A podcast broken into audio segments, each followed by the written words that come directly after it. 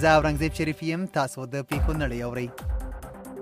د نیویارک ټایمز د امریکا د ناروغي او د کنټرول مرکز دغه هیواد د ټولو ایالتونو روغتیايي ادارو ته خبر ورکړی چې د راتلونکي اکتوبر د میاشتې په وروستیو کې د کرونا واکسین د خپراوي لپاره ځان چمتو کړي بي بي سي د امریکا په کالیفورنیا ایالت کې یوې فدرالي محکمې د افغانستان د ټاکنو خپلواک کمیسیون پخوانی رئیس محمد یوسف نورستاني له عمومي بودجې نه د غلا په تور په شپږو میاشتو کورنی بند محکوم کړی دی الجزیره د امریکا حکومت پر فاټو بنسورا د نړیوالې جنایي جرمونو محکمې یو لوړپوړی څارنواله چې په افغانستان کې د جنگي جرمونو په حق لا څېړنه کوي بندیز لګولی سی ان ان د سی ان ان په یو نظر پوښتنه کې د امریکا د 2020 میلادي کال ولسمشرۍ نوماند جو بایدن د یو 50 سلنه رای ورکوونکو د ملاتړ ترلاسه کولو سره له اوسني ولسمشر ډانلډ ټرمپ نه مخ ته شو الجزیره وروسته لدې چې په تیرو 12 میاشتو په لړ کې په پاکستان کې د ټندر هغه اپلیکیشن چې جوړې سره یو ځای کوي